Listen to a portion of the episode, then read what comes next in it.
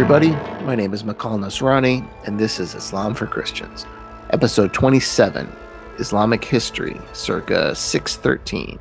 Muhammad goes public. When Jesus entered Jerusalem, he did so in style, entering as the prophecy said someone would enter Jerusalem.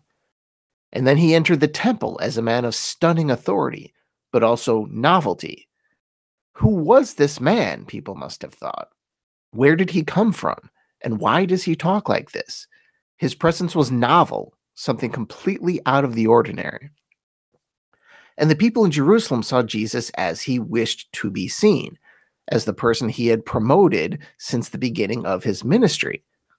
He could come to Jerusalem and be anything he wanted to be, much like an 18 year old going away to college across the country. That person can claim to be anyone, to be any type of person, and is completely starting from scratch among a new set of people.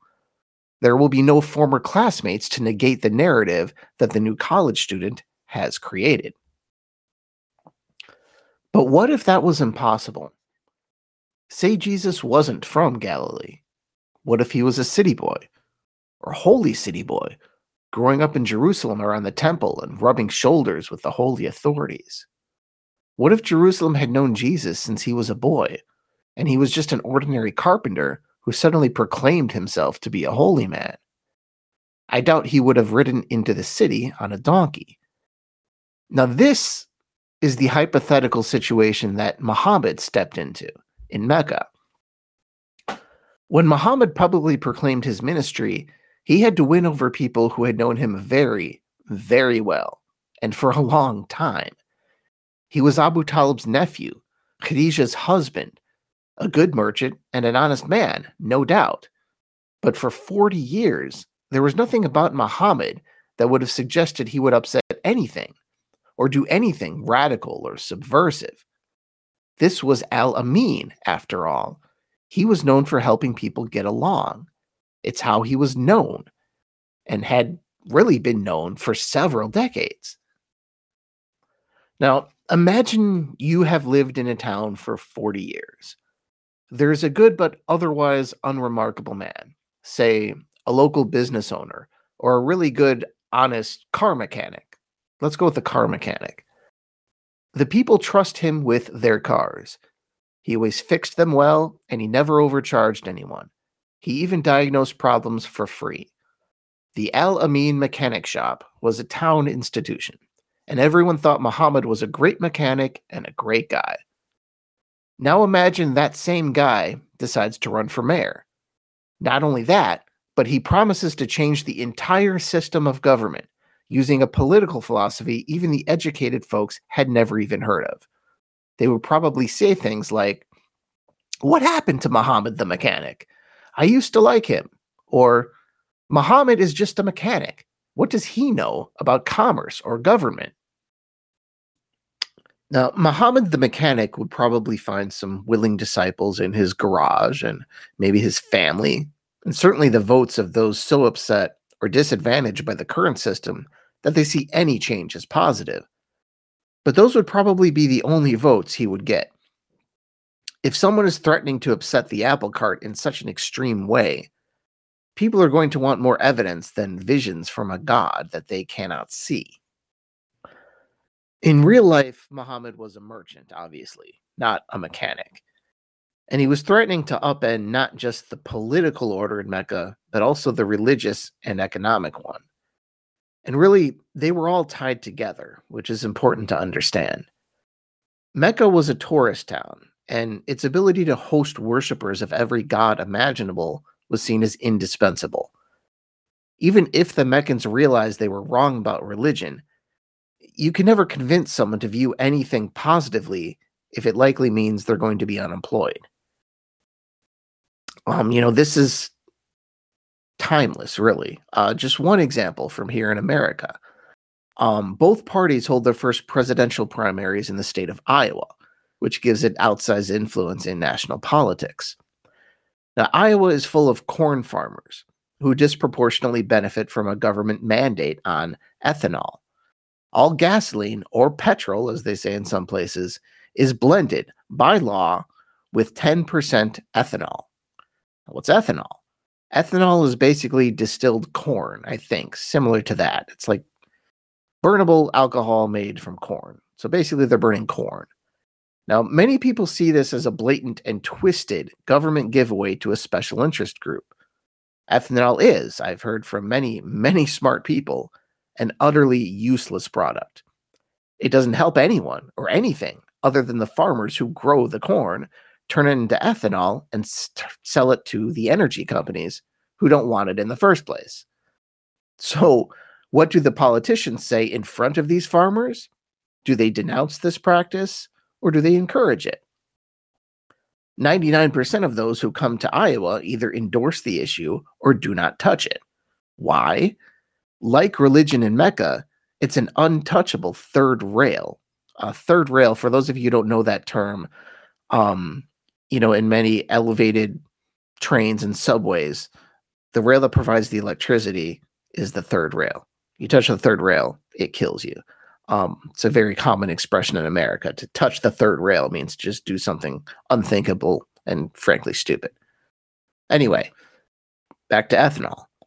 Many farmers depend on it, and I seriously doubt any of them really care why they're growing the corn. They just know they have jobs, and they won't vote for anyone who threatens that.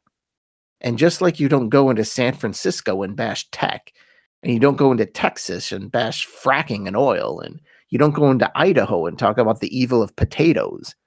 You do not go into Mecca and bash the cornucopia of gods that provide the backbone of the city's economy.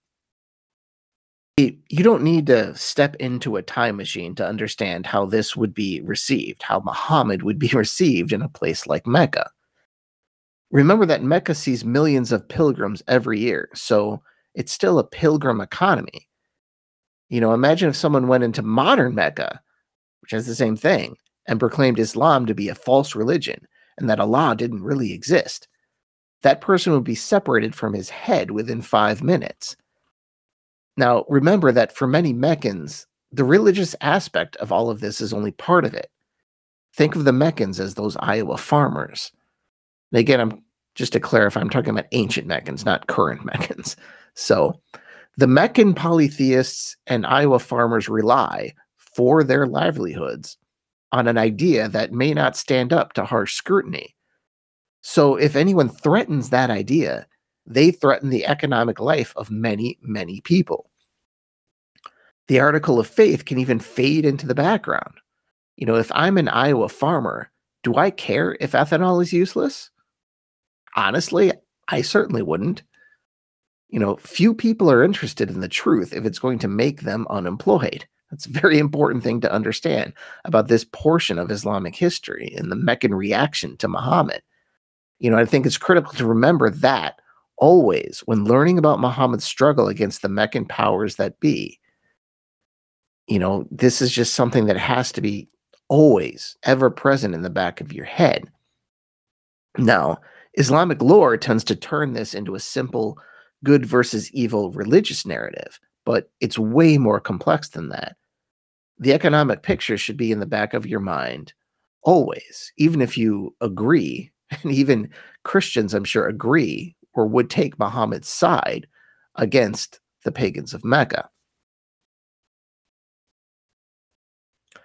Okay, so into this situation steps Muhammad. Yesterday, he was an ordinary merchant.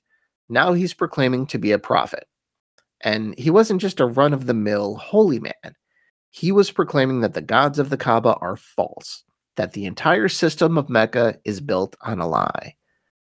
Who's going to listen to that? Well, just as in the earlier metaphor of Muhammad the mechanic, it will be those who know him best at first. Family like Khadijah and Ali, friends like Abu Bakr, but it's important to remember that not all of Muhammad's family would end up converting.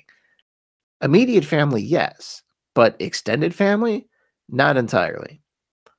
First and foremost, Muhammad's former guardian, current uncle, and tribal chieftain, Abu Talib, did not convert, and he never would.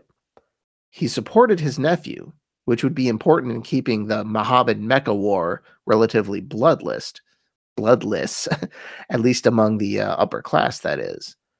But he also had to watch as his family split over the issue. Some immediate families were even divided, families other than Muhammad's. You saw several wives converted, but they couldn't convince their husbands, so it was actually a mixed household religiously. Now, one of these unconvinced husbands was Hamza. Remember that name. He will be important. Uh, he also was Muhammad's uncle. So now Muhammad was going public with his ministry. This was around the year 613. So, who else would listen outside of who I already mentioned? Primarily those who didn't get a cut of pilgrim loot slaves, women, the people on the lower rungs of society who had no stake in the current system. But not just lowborns, actually. Many early young converts were sons who were lower in the pecking order than their older brothers. Um, also, foreigners were receptive to the message. Uh, the most famous of these would be Bilal, an Abyssinian slave who would become a major figure in the religion. Abyssinia was right across the Red Sea, and, like today, it was a Christian kingdom. Uh, the modern name is Ethiopia. When Muhammad went public, the backlash was not immediate from most Meccans. He received plenty of mockery, but no outright violence at this point. That would soon change, you know, and we'll address the early persecution in next month's history episode. But for now, most just looked at Muhammad with puzzlement, amazement, curiosity. You know, they were particularly confused about the day of judgment. It seemed fantastical and impossible to believe. Really, they would say, my bones will be raised from dust on the day of judgment? Now, maybe some historians have figured this out, but I still do not understand why this was such a sticking point with the Arabs in the uh, what they call the Jahiliyyah. It's what they call the time before Islam in Arabia. You know, this selective skepticism came from a people who believed in invisible jinn and the ability of a stone to bring about good fortune. It's such an inconsistent thought pattern. Then again, you do see this in our time as well. You know, there are several people I have met personally who believe in God, believe that God is infinite, and despite that, cannot fathom that he can hear the prayers of billions of people, or that he doesn't care about things that seem trivial compared to other things. Again, why? There's no reason for that. Infinite means infinite. If you have an infinite supply of water, isn't the teardrop just as large as the ocean? This is why no one does fractions with infinity as the denominator. But it would be several centuries before Arabs discovered the Greeks, so really no one was around to point that out. So, just to recap that point, the Arabs at the time just found it completely nuts that God could raise their bones and give them eternal life on the day of judgment. The people of the time also questioned the moral aspect of all of this. Muhammad was bringing in somewhat Christian values into this world. He was preaching the absolute worth of those whom society scorned and discarded you know, the humble beggar as the equivalent of the rich man. Very gospelly, you know. You can take a cynical view of why this was rejected, especially among the upper class, and you'd probably be right. The rich man does not want to hear about the camel passing through the eye of the needle. Christians will understand that reference.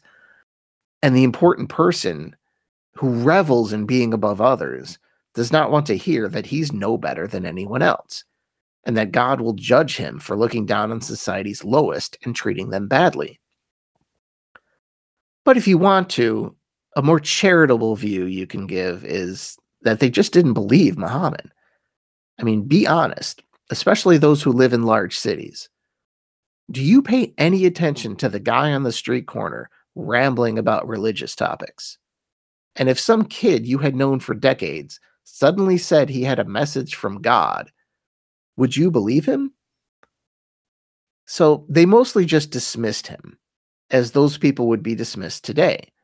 Uh, besides, he was harmless, many thought, just like some rambling lunatic on a street corner. But again, this would quickly change once he started to gain more followers and finally began to present a threat to the powers that be. That shift from harmless street preacher to dangerous subversive would end up taking about two years. So that would take us into the year around 615. And when Muhammad the mechanic becomes an actual threat to the system he is supposed to be serving, that's when things get really ugly. So, for basically the second half of this episode, for the rest of this episode, um, I want to focus on some characters. You know, I've realized that not all of you know the characters that I have mentioned previously. So, before this ends, I want to give a quick description of those in the Muslim story thus far. So, Muhammad, you know him. I'll just move on. Let's go to his wife, Khadijah. K H A D I J A. It's kind of hard to say in Arabic. It's a sound, um, kind of similar to the Hebrew sounds you may have heard before. Um, so Khadijah is in her upper 50s at this point, having led a very full life.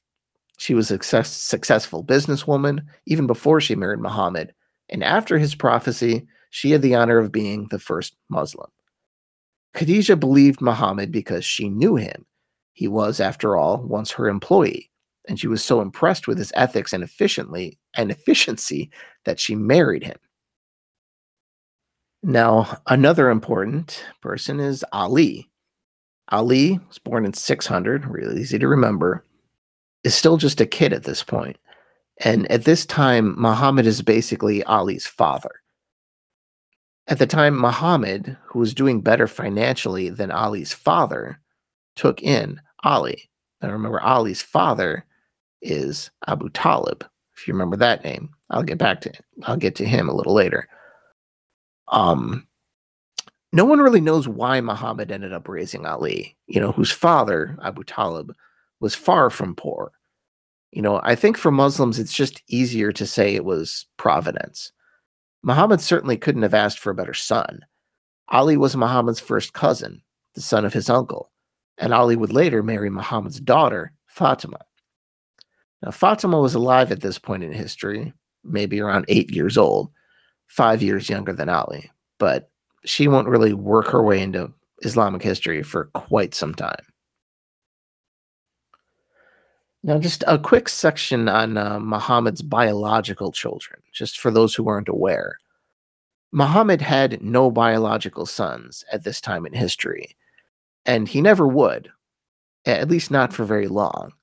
Muhammad actually had three biological sons over the course of his life, but all would die within a few years of being born he would have four daughters who all died before the age of 30 themselves.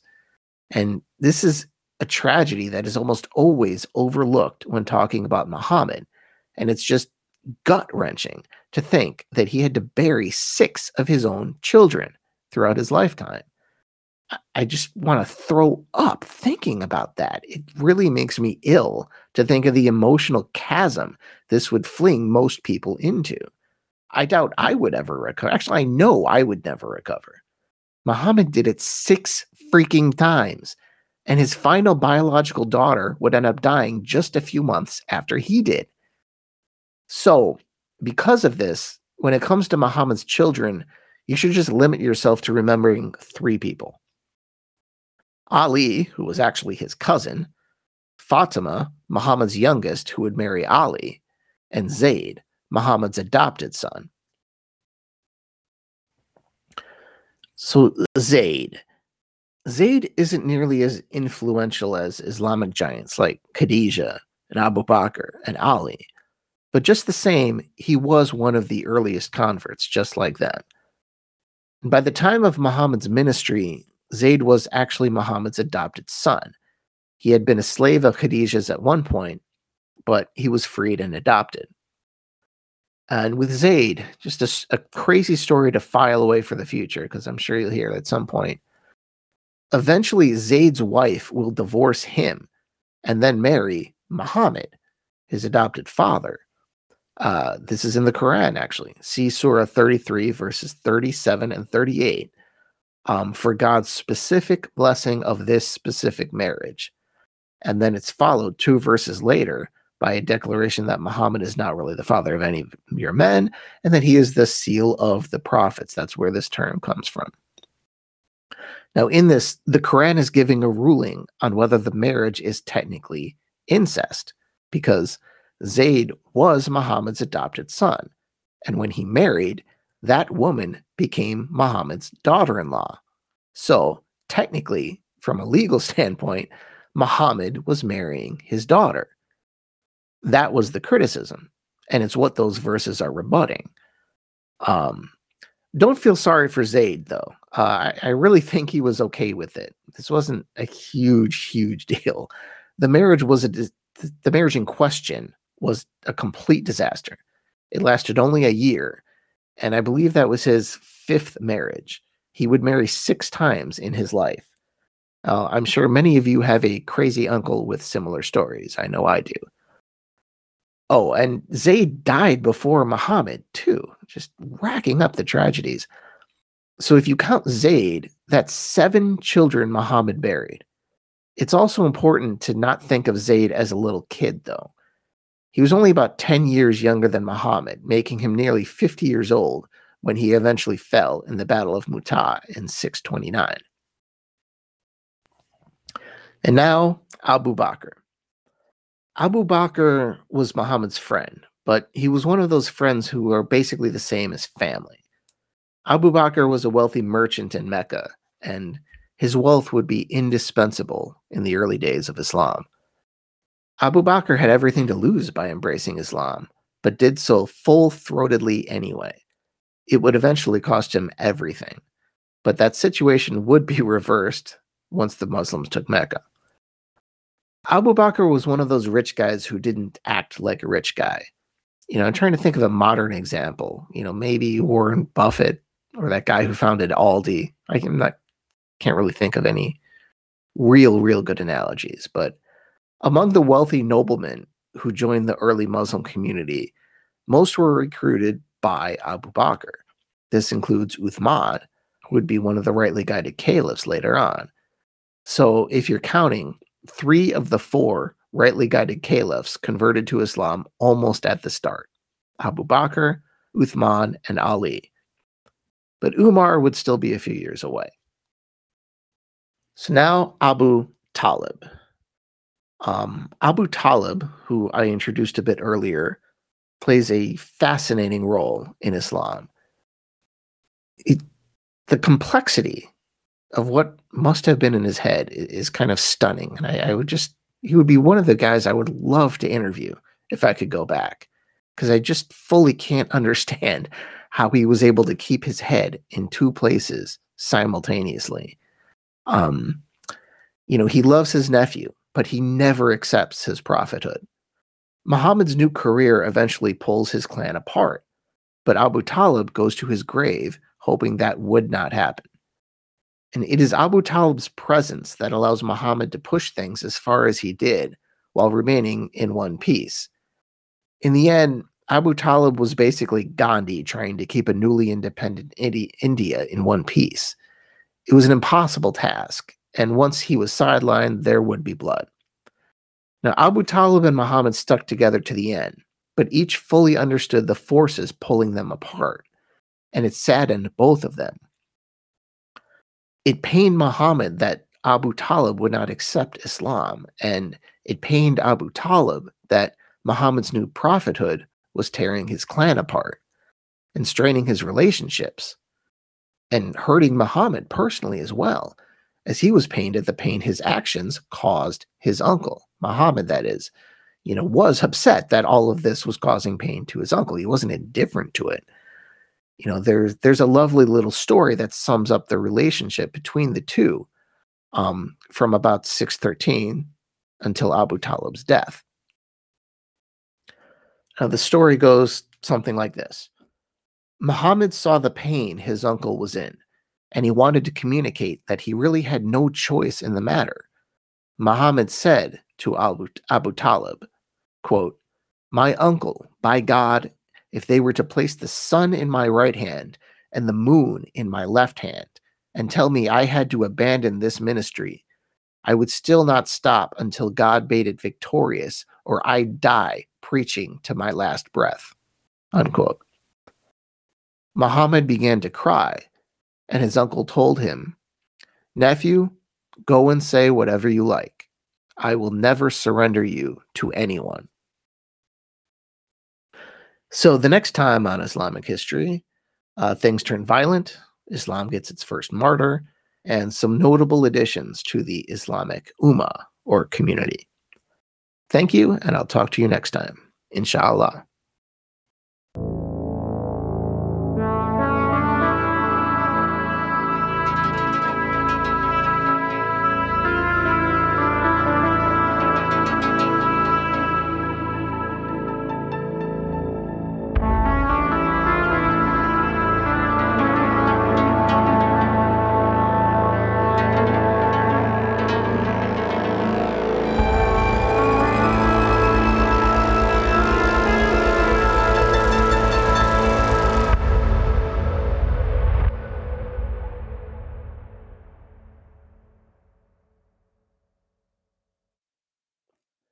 Thank you for listening to Islam for Christians. Please subscribe wherever you get your podcasts.